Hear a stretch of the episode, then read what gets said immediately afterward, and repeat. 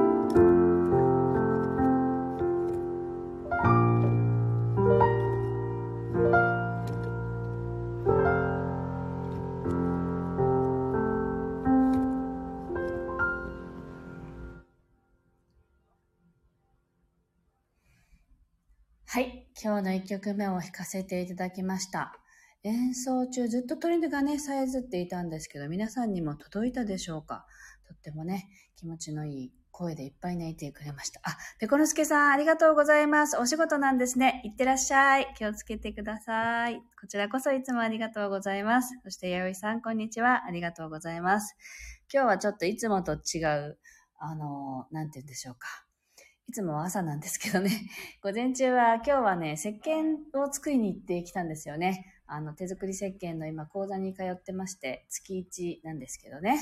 あの、昨日が、その、公演だったので、それを終わって、今日はもうちょっとゆっくりしようと思って、自分の時間で石鹸作りをしに行って、で、帰ってきたところで、ライブ配信しようと思ってピアノを弾かせていただいています。はい。で、昨日無事に池島というね、あの、沖縄本島ではないんですけど、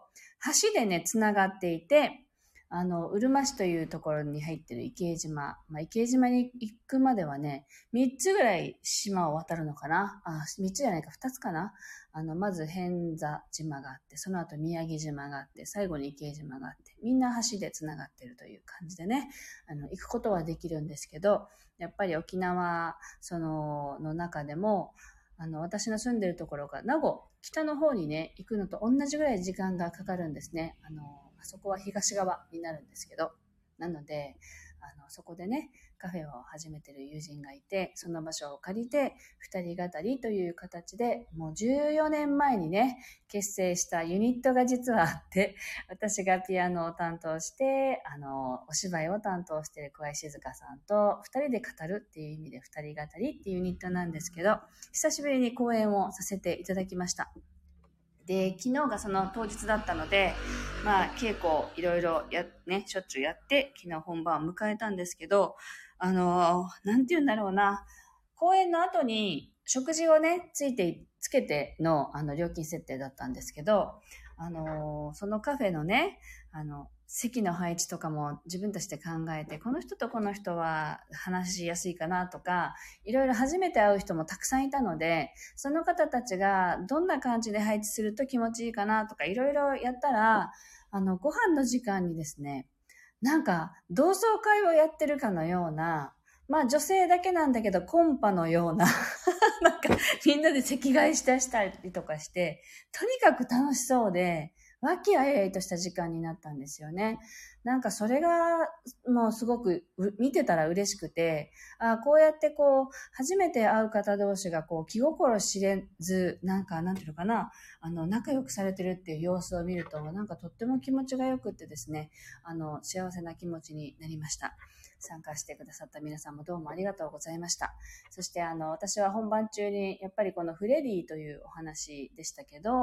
あの、葉っぱのフレディっていうね、葉っぱのこう一生を描いた絵本がありますますけど、それをまあ、あの、書き下ろして、えっと、フレディという豆腐さんっていう東京にいらっしゃる役者さんがね、作った脚本で、あの、上演させてもらって、私はその中の春夏秋冬の曲を作って、あとは、まあ、あの、全部が、まあ、人生って旅だなっていう感じだったの、旅という曲をね、テーマ曲で作らせていただいて、それをその、小江静香さんがお芝居してる横で挿入曲っていう感じで入れていくっていう演奏をね、していったんですけど、毎回その、静香さんのあの、稽古のたんびに彼女の演技に引きずり込まれてね、泣いてしまうっていうのが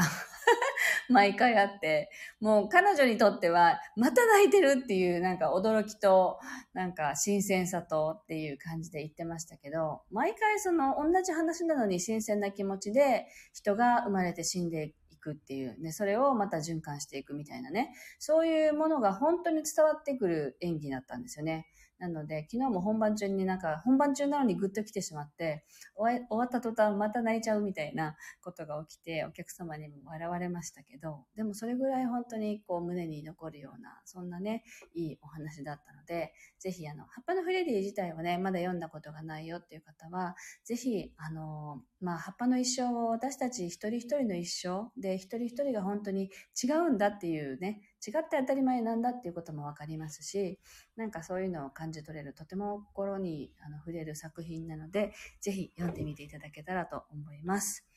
はい。では、2曲目弾いていきたいと思います。と、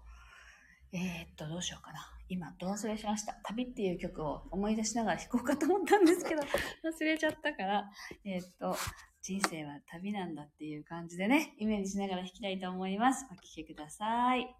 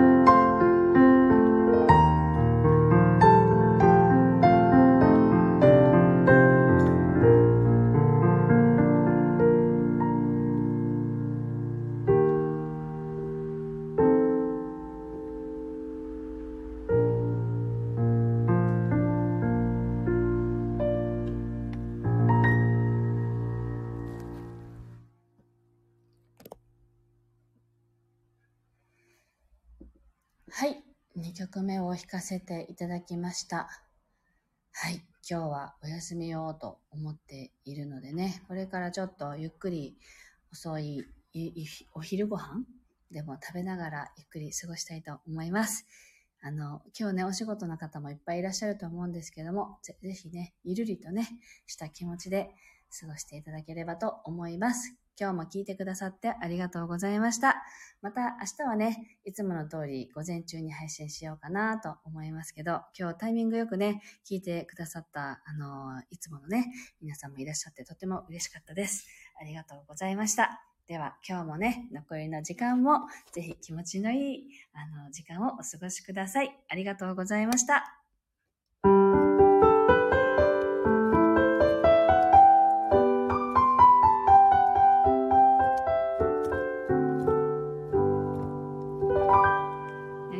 がとうございます。